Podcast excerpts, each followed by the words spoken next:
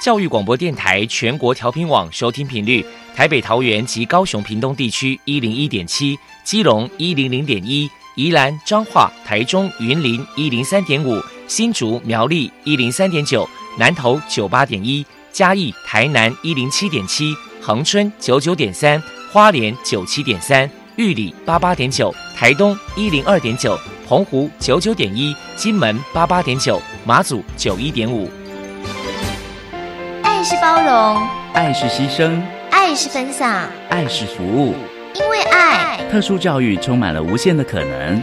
用爱关怀身心障碍同学的未来，用心倾听资赋优异子女的心声。欢迎老师、家长、同学们，大家一起加入特别的爱这个大家庭。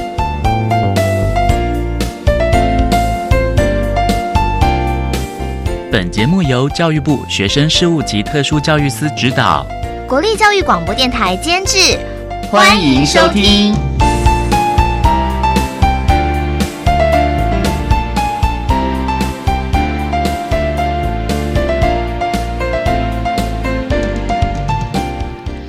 为爱，我们在空中相聚。欢迎您再度收听《特别的爱》，我是小莹。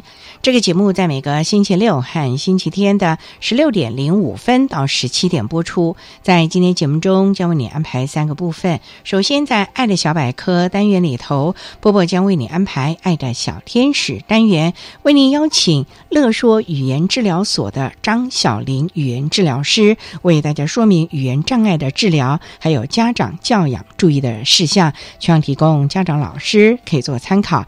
另外，今天的主题专访为你安排的是《爱的随身听》，为您邀请台北市立大学特殊教育学系的王秋玲教授为大家说明，针对特性结合专业谈的教育阶段语言障碍学生融合教育教学的策略以及重点，希望提供家长、老师可以做参考。节目最后为你安排的是《爱的加油站》，为您邀请国立新竹特殊教育学校的张慧雅语言治疗师为大家加油打气喽。好，那么开始为您进行今天特别的爱第一部分，由波波为大家安排《爱的小天使》单元。爱的小天使，每一个宝宝都是父母心目中的小天使。让我们一起关心幼儿的学前教育，发现幼儿早期疗愈的重要性。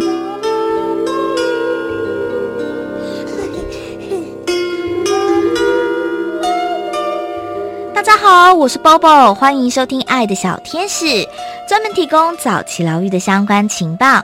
今天呢，我们特别邀请到乐说语言治疗所的语言治疗师张小玲老师来跟大家介绍语言障碍的治疗，还有家长教养的注意事项。首先呢，先来请教一下张治疗师，有语言障碍的孩童大概需要多久的时间才能够治愈或者是矫正？然后可以运用哪些辅具呢？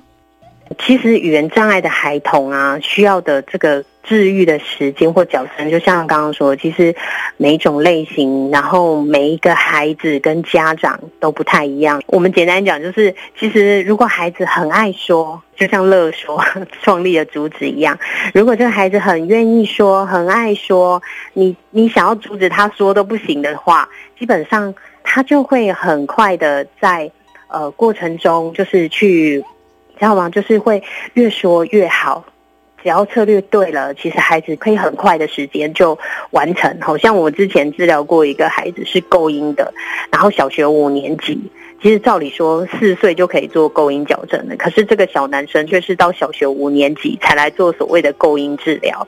那大家可能会觉得，哎，五年级了，也就是讲话都定型了，应该很难处理，要花很久的时间。可是没有诶，他其实连同评估第一次只花了三次的时间就结束了。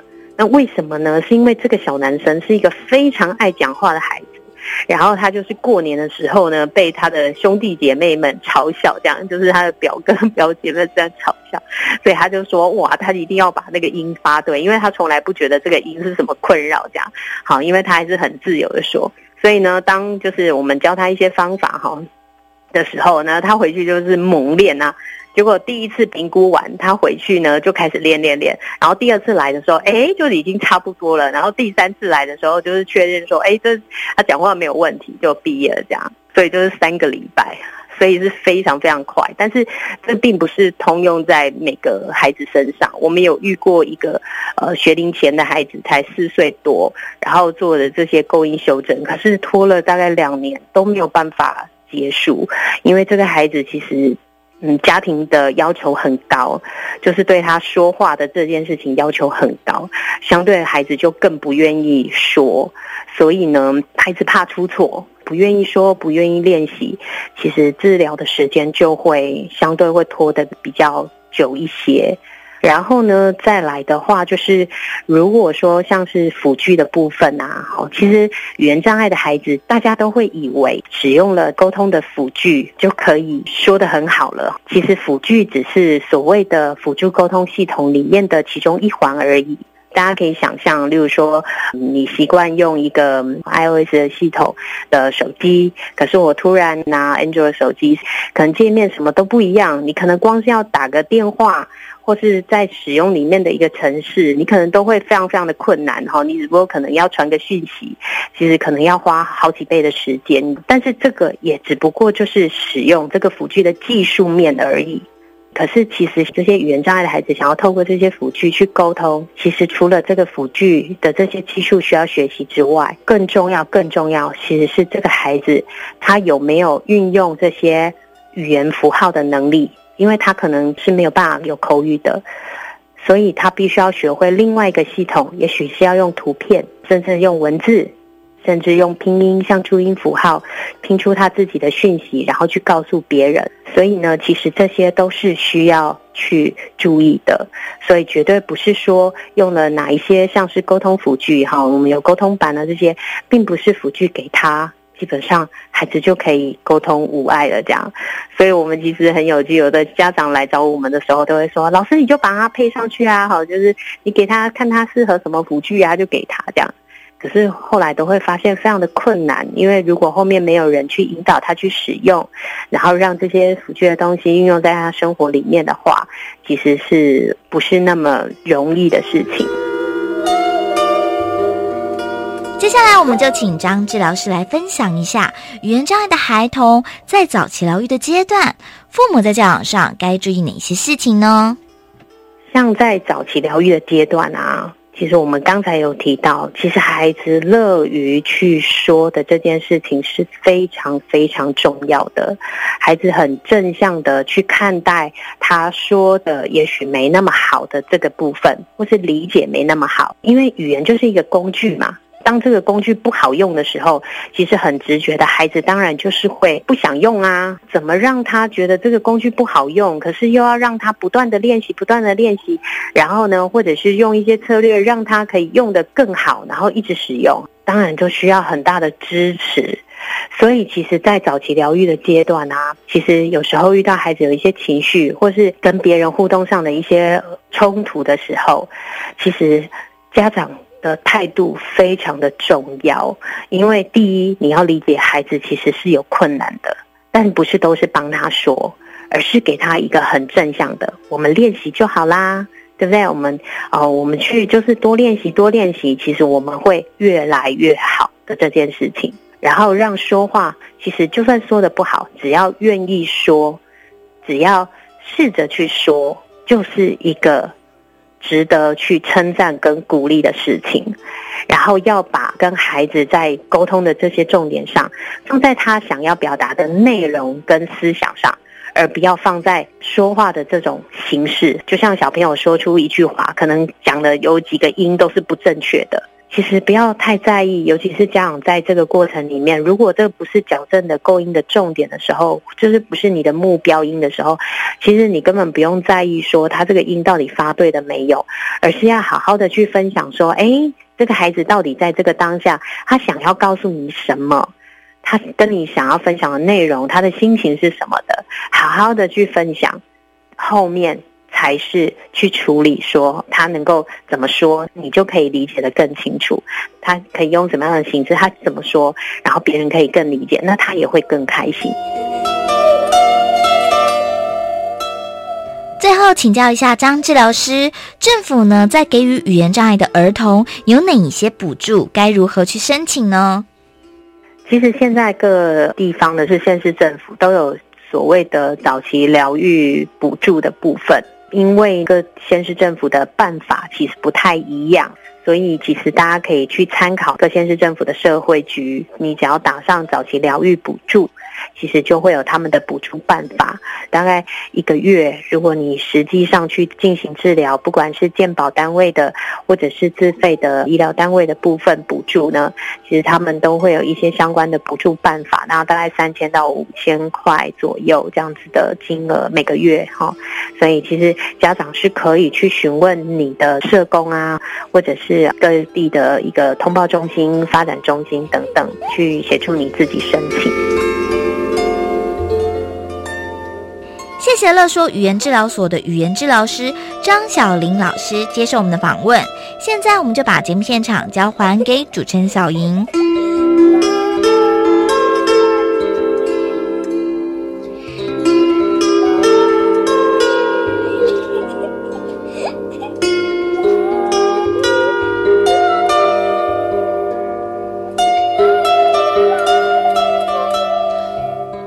谢乐说语言治疗所的张小黎语言治疗师以及伯伯为大家分享的语言障碍的治疗以及家长教养注意的事项，希望提供家长老师可以做参考。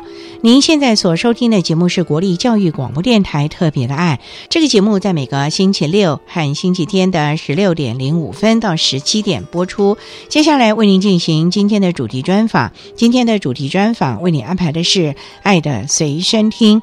为您并邀请台北市立大学特殊教育学系的王秋玲教授为大家说明，针对特性结合专业，谈个教育阶段语言障碍学生融合教育教学的策略以及重点，希望提供家长老师可以做参考啦。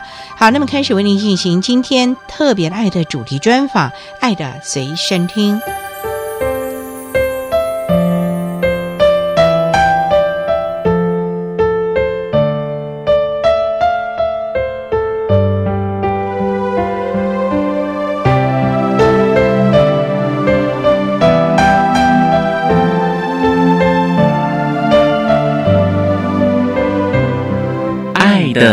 随身听。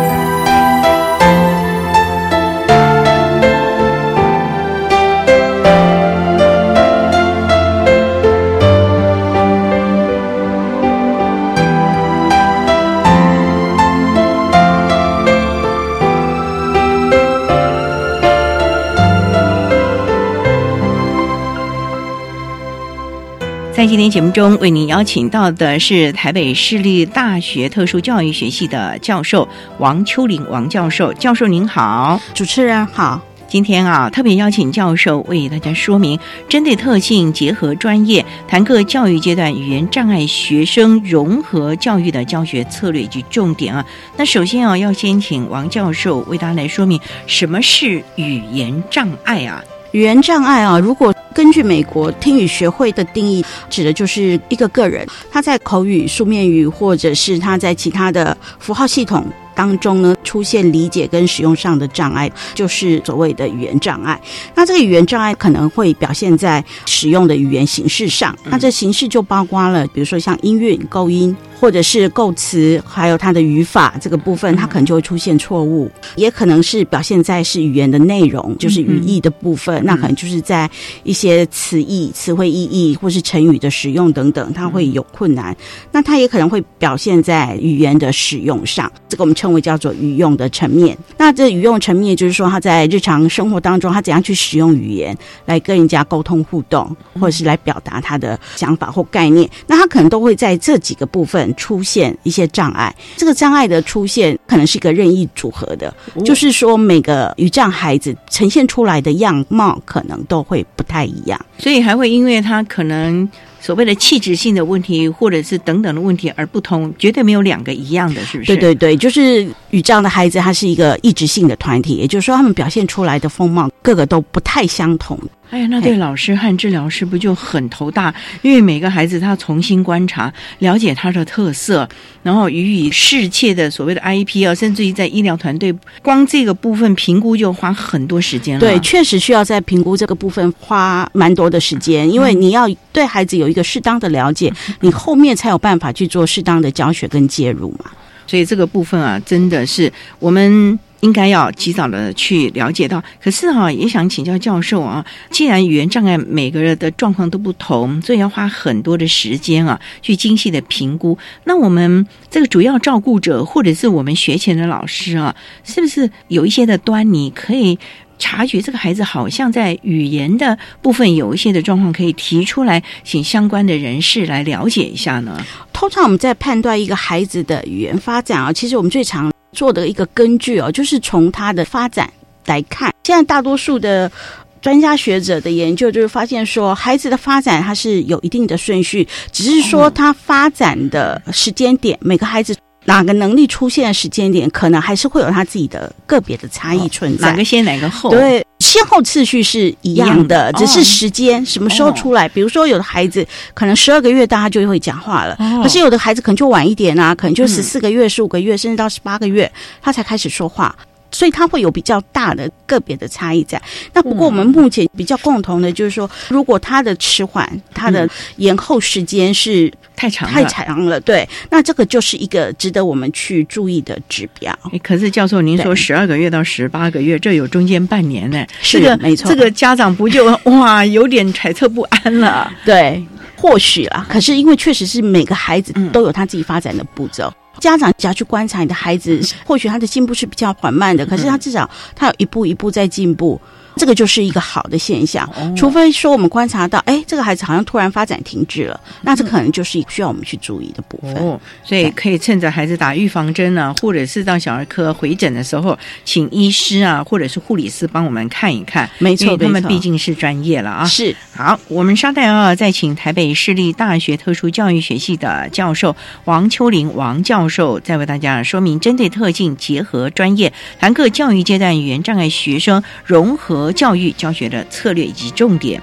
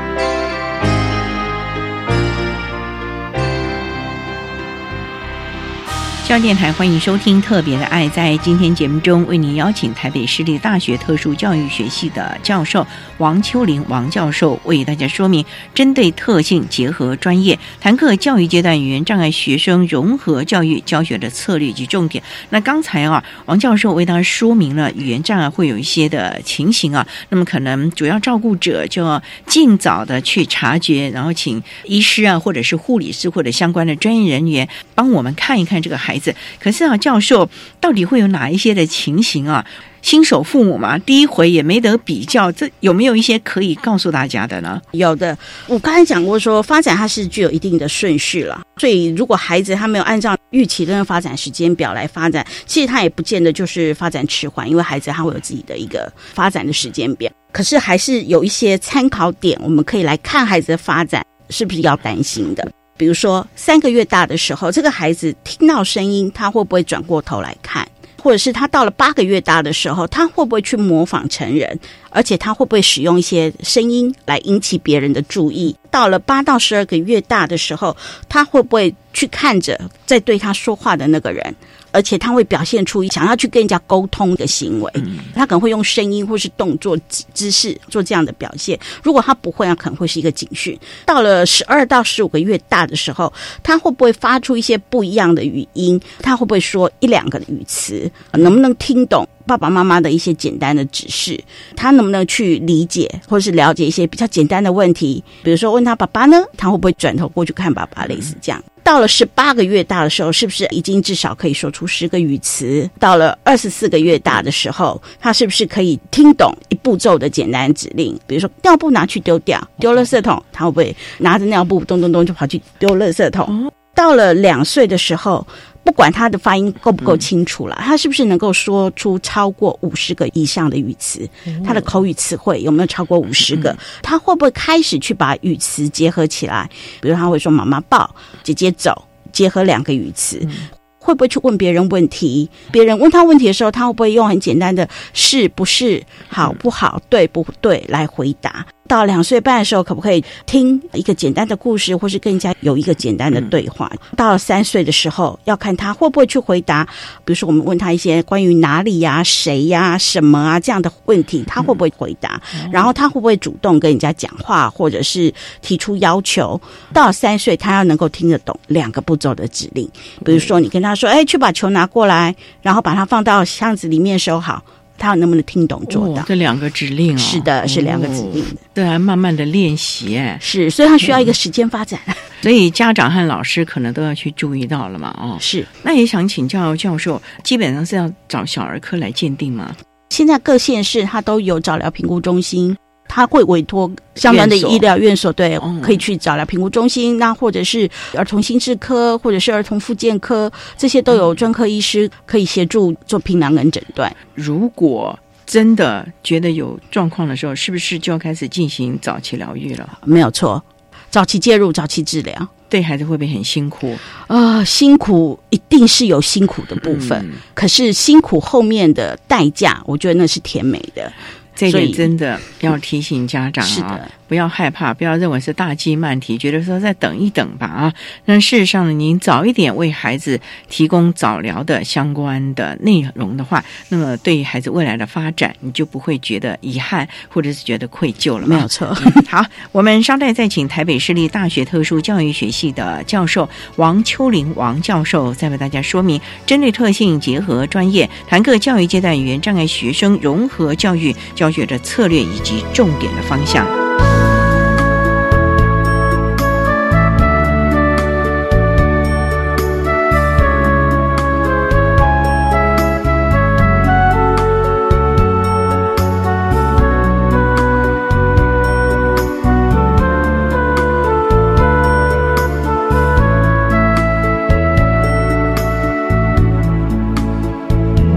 位听众，大家好，我是国立高雄师范大学特殊教育系听力学及语言治疗硕士班的陈小娟老师。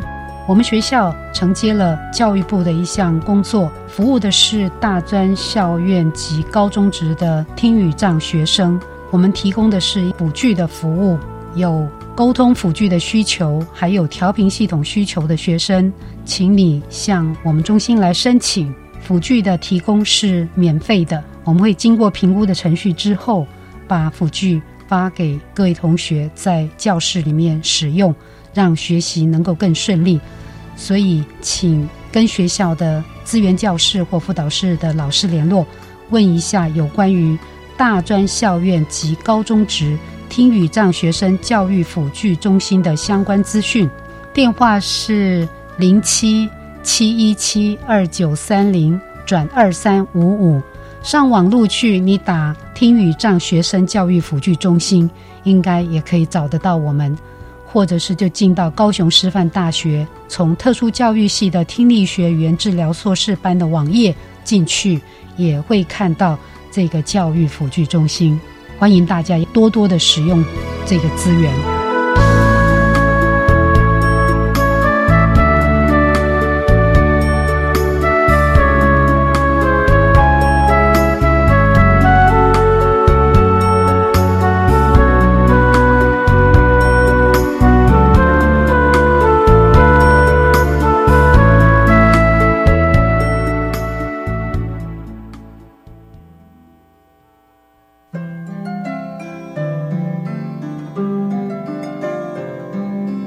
众朋友，大家好，我是东华大学顾玉君教授，大家一起来跟乡村的孩子好好过日子。如果你来到花莲，欢迎来丰田五味屋走走。Open your mind，欢迎收听教育广播电台。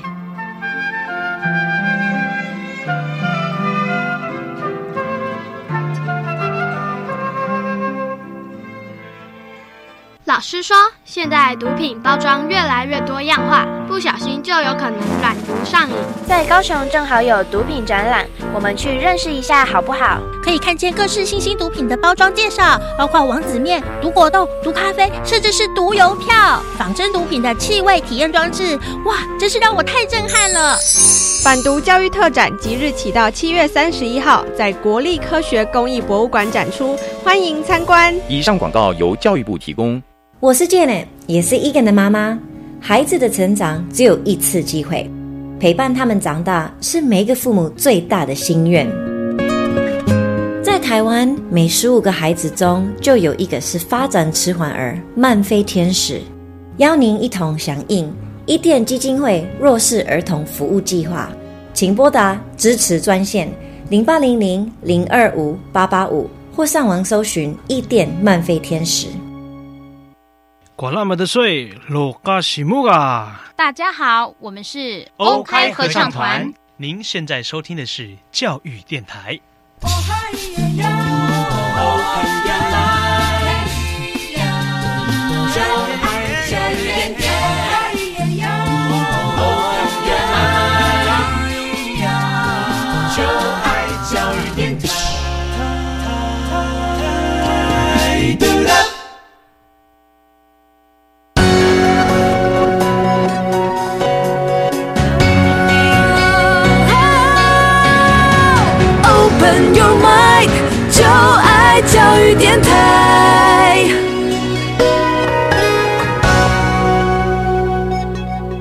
教育电台欢迎收听《特别的爱》这个节目，是在每个星期六和星期天的十六点零五分到十七点播出。在今天节目中，为您邀请台北市立大学特殊教育学系的教授王秋玲王教授，为大家说明针对特性结合专业，谈课教育阶段语言障碍学生融合教育教学的策略及重点。那刚才在节目的第一部分，王教授为大家简单的说明什么是语言障碍，以及有些什么样的特征啊，甚至于。发展的里程碑啊，那也想请教教授了。你刚才特别提到了早期疗愈非常的重要。那在孩子这么小的情况之下，想请教最小会什么时间发现？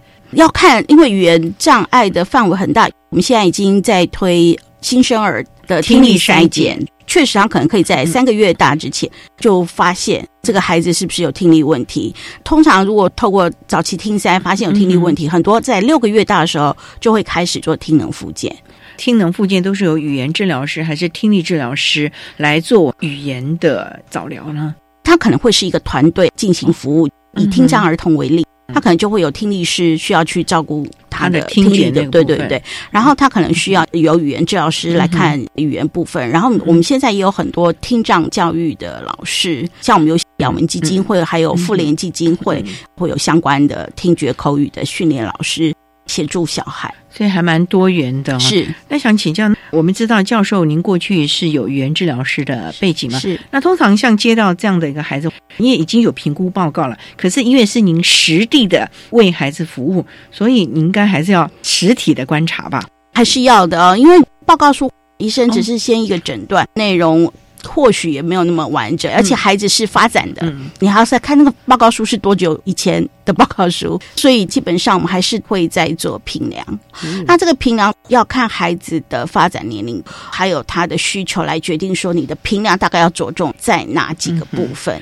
您刚刚说需求是要看什么样的需求？是沟通需求，还是我要什么的需求，还是学习的需求呢？其实这个是要看。如果说我们以发展的年龄段来看好了，如果他是在习语前，就是还没有开始说话之前，比较看到的是孩子的一些沟通的能力。这时候沟通，他当然不是用口语，他可能是会用一些手势动作，或者是声音。那他跟人家沟通的频率是怎样？他能不能去展现一些他想要跟人家沟通的意图？这就是我们会要看的。那如果到了语言发展的阶段，那就是他正在发展语言的五个要素，就是语法。语音，还有构词，还有语义，还有语用。那你就要从这五方面去看这个孩子，他在这几方面的发展，他可能各有优劣势，因为他的发展可能是不平均的。他可能在语音的发展还可以，可是他可能在语法上就会比较差，也有这个可能，因为没有一个语障孩子是相同的，对，一致性很大。那想请问教授，通常这样子会请家长进来一块看吗？因为有的孩子就很黏爸爸妈妈呢，或者主要照顾者，那你根本就没办法做相关的评量。我们都会希望家长参与，那当然家长参与不见得家长是要进治疗室头的，因为有时候我们的治疗室是可以有个观察室的，家长也可以透过观察室来看。当然，如果家长可以进来，孩子也不会影响平量的状况的话，那当然家长进来那个是无妨的。那也想请教教授啊，那通常早期疗愈以您过去经验，您都会怎么来协助孩子呢？因为既然讲有这么多的不同，可能有气质性，也可能是等等等等的啊，那你要怎么来对症提供相关的协助啊？以早疗来说的话，我觉得父母的参与是一个很重要的部分，因为毕竟比较小的孩子，三岁之前。大多数都是在家庭里头生活，然后他接触最多的就是照顾他的人，可能就是他父母或是爷爷奶奶。那所以这个照顾者的参与对早疗的成效，它会有很大的一个影响。所以除了父母带孩子到一些医院、到一些早疗中心去接受早疗介入之外，其实最好的方法就是照顾者其实他要学习一些技巧。回家在情境当中，对对对，哈，来跟孩子互动，就是说让父母照顾者成为孩子最好的语言老师，这个会是一个更好的方向。嗯，因为只有主要照顾者才知道孩子日常生活当中需要哪一些的语汇。对，因为就算是吃东西，恐怕因为这个习惯不同。所以要吃的东西也不一样，没错。所以这部分还真的是主要照顾者要详细的评估以及学习。所以通常主要照顾者郑老师在教的时候，是不是也要在旁边看呢？我们会鼓励父母要了解现在孩子他现在在接受怎样的疗愈，那现在疗愈的目标是什么？然后老师是怎么教，也可以跟老师讨论。那回家之后，爸爸妈妈在家里可以做些什么，比较快的帮助孩子，比较好的去达成这个预设的目标。所以他。是需要老师跟家长一起合作的。那家长回家要不要非常积极啊？到了家门就开始，甚至于离开了我们的治疗室，就一路之上坐公车、坐捷运什么时候就开始了？这这是什么什么？然后就开始你说什么？回家你要吃东西，你不讲出来，我就绝对不给你吃。哦，那那这样子会不会太可怜了？倒 不必是这样子，因为其实你可以很自然的把这一些可以去促进孩子。的语言发展的一些技巧，就是很自然的融入到日常生活里头去。好，那当然像刚才你讲，哎，坐公车的时候就跟小朋友说，哎，我们的公车来啦。然后你看我们车子到了，我们搭的是一零六，车子停好了，来我们上车。你就是把这些行动就很自然的用口语说出来，我想这应该不会让父母觉得 太疲累。好，那至于你刚才讲的，就是说你不说就不吃，那这个方式我们可能就比较不鼓励哈，因为毕竟。语言是拿来使用、沟通使用，不是用来惩罚孩子的。这点啊，家长啊，还有主要照顾者一定要注意了啊。好，那我们稍待再请台北市立大学特殊教育学系的教授王秋玲王教授，再为大家说明针对特性结合专业谈各教育阶段语言障碍学生融合教育教学的策略以及重点的方向。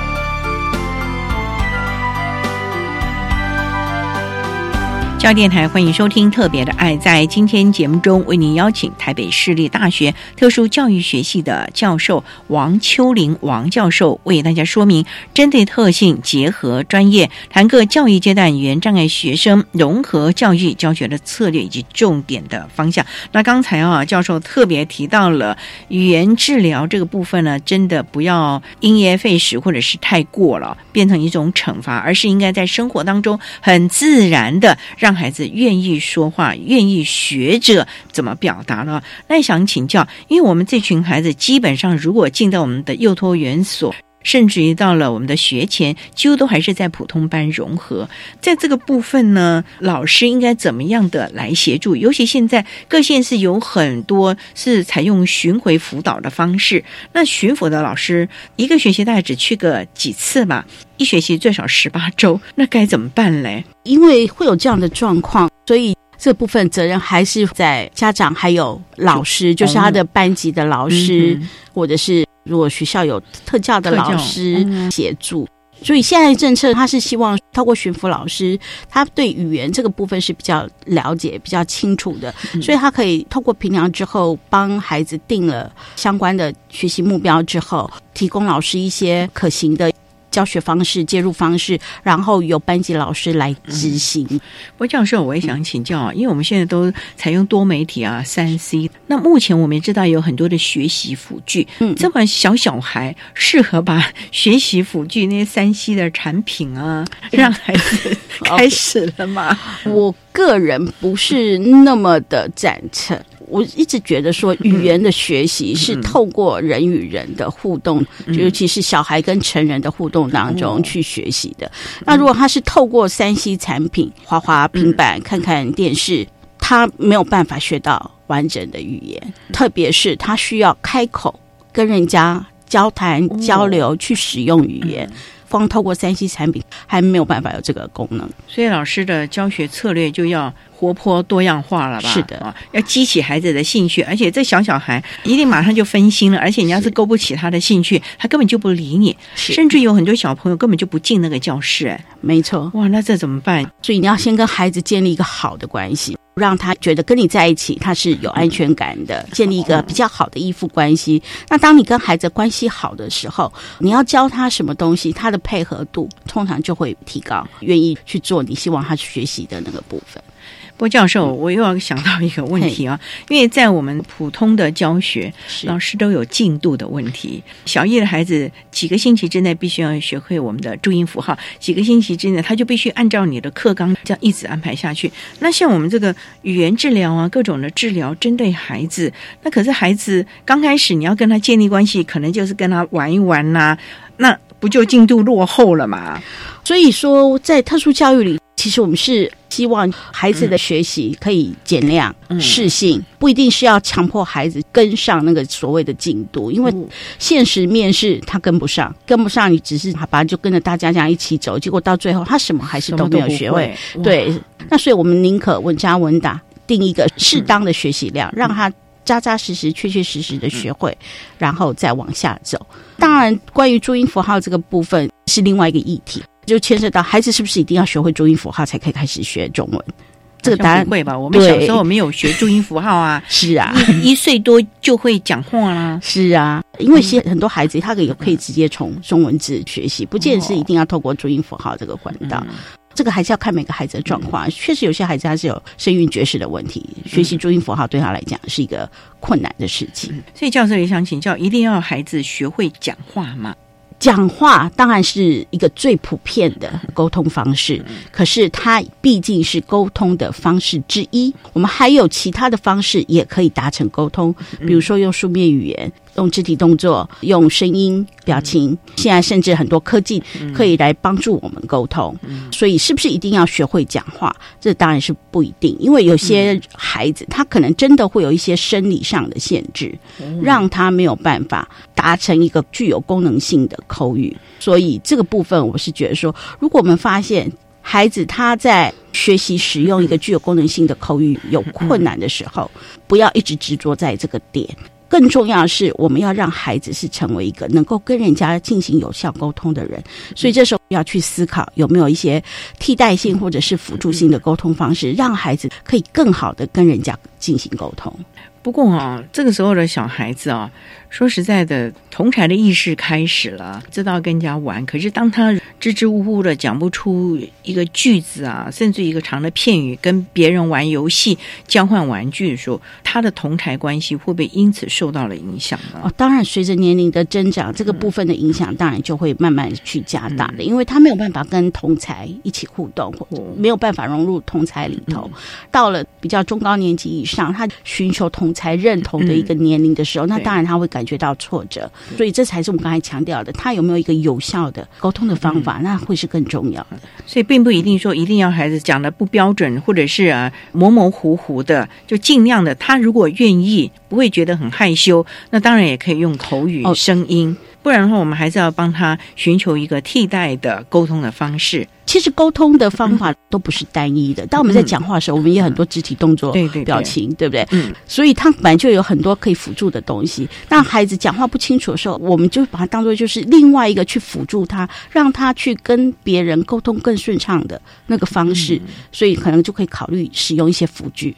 所以啊，真的。不要认为说我现在给他辅具，孩子就不学习了等等的。家长不要有这样的一个迷思，因为尽早让孩子学会了正确的、良好的沟通的方式，这可能对他的同才还有自信心会比较有帮助的啊。没有错。好，那我们稍待啊，再请台北市立大学特殊教育学系的教授王秋林王教授，再为大家说明针对特性结合专业谈课教育阶段语言障碍学生融合教育教学的策略以及重点的方向。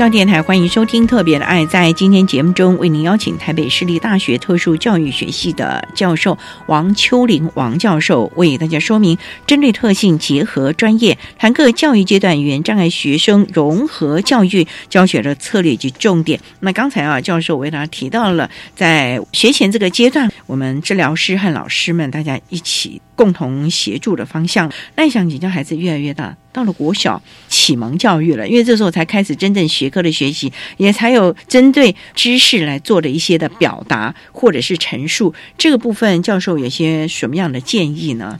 现在的孩子大部分都是进入到普通班级就读，普通班老师当然要对我们这些语障学生的特质了解的。就诚如我刚才讲的，孩子的意志性是很大的，所以每个孩子展现出来的面相都不一样的，所以需要老师好好的去观察，而且还要去接纳孩子的这些不同的特质。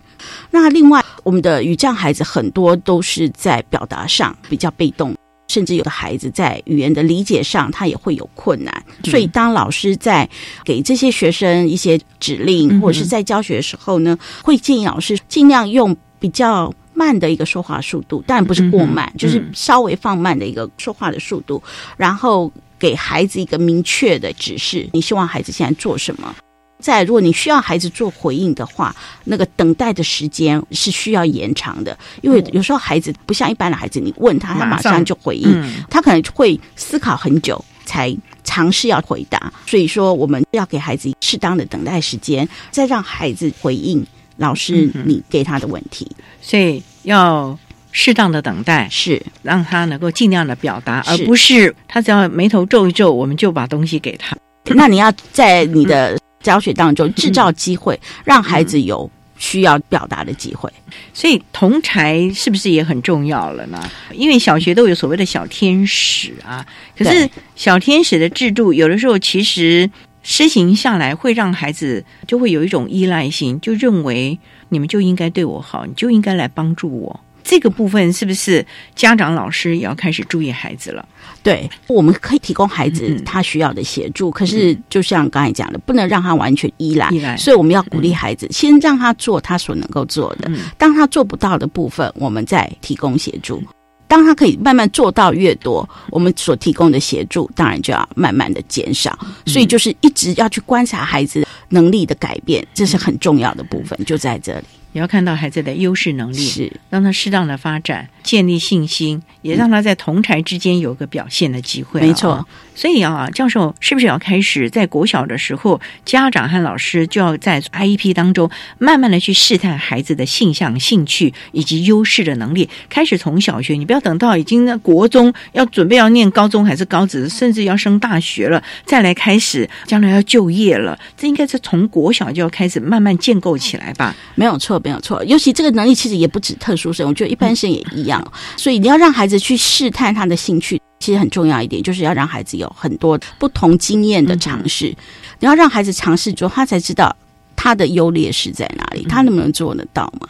所以职业性向的试探真的是可以从小开始，慢慢就可以帮孩子知道说他将来是走哪个职业领域，对他来讲可能是最有优势，或者是最适合他，也帮他。评估，既然有语言方面不是那么的轮转，是不是帮他开拓，或者是导引孩子慢慢去试探一些可能不需要大量语言，可能是操作的，或者是其他能力的工作啊、职业啊，甚至于能够发展的机会呢？当然是这样，所以这个部分可能要从小开始注意到了。对对对，嗯，所以不一定要上大学吧，因为大学它不是一个唯一的路。我们现在大学生毕业之后前景也不见得很好啊，嗯啊，那反而有时候去学一些技术，反而对孩子未来可能会走得更好更稳，也不一定。所以还是要看孩子的形象啊，做怎样的工作，怎样的职业形象对他来讲是最好的，所以非常重要的啊。那最后也想请教王教授，就是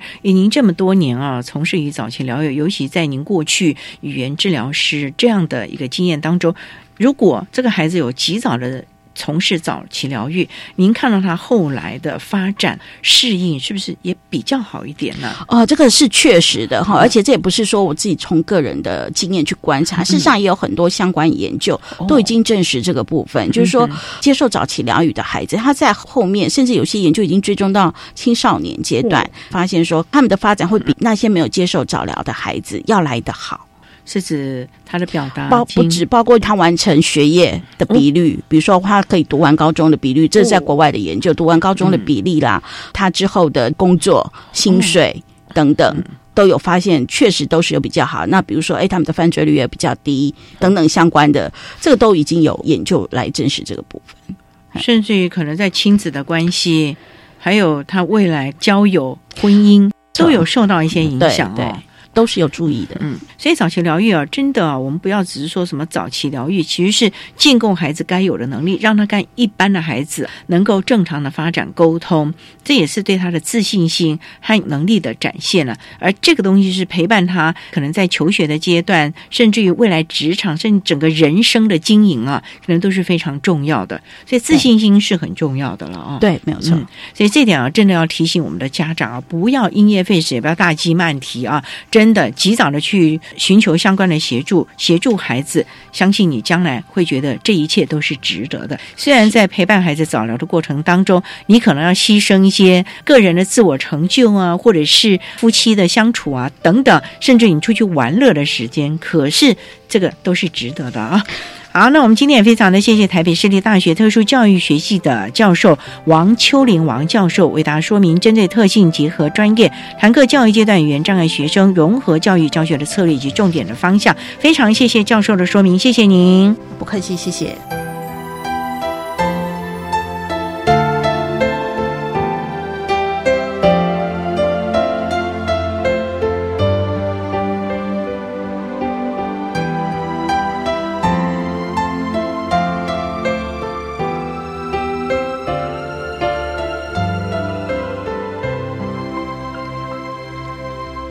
谢台北市立大学特殊教育学系的王秋玲教授，针对各教育阶段语言障碍学生融合教育教学的策略以及重点提出了说明以及呼吁，希望提供家长老师可以做参考。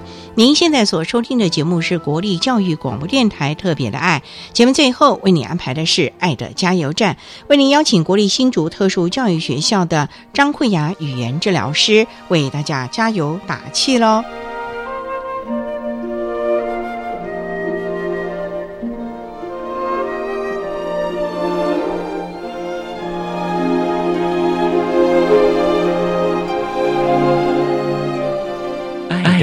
加油站。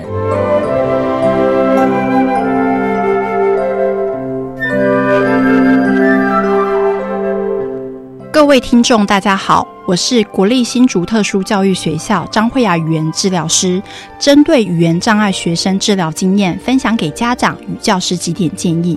第一，孩子的学习有几个要素，主要是清醒、关记、重复性的练习。清醒就是去留意孩子是否有注意的听、注意的看；关记就是引发孩子的动机，让他们产生沟通的兴趣。第三，重复性的练习就是让他有多次连接与学习的机会。第二，每个孩子都是独一无二的，那我们需要去发现孩子优势与擅长的能力，可能是手势或者是图片视觉的优势。那我们利用他优势去协助诱发他们较弱的部分。第三，沟通无所不在，我们需要将沟通与语言的技巧或者是方式运用于在任何时机。那家长也要提供他们机会，让他们有机会表达，让他们快乐的学习是很重要的。最后，如果有任何问题，都可以向各地的复健科、耳鼻喉科或学校的巡回语言治疗师咨询与讨论。让我们一同陪伴跟促进孩子的语言能力。大家加油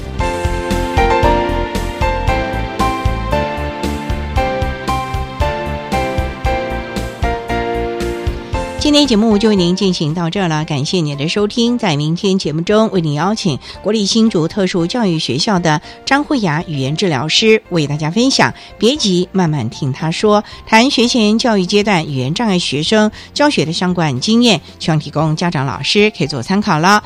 感谢您的收听，也欢迎您明天十六点零五分再度收听特别的爱。我们明天见了，拜拜。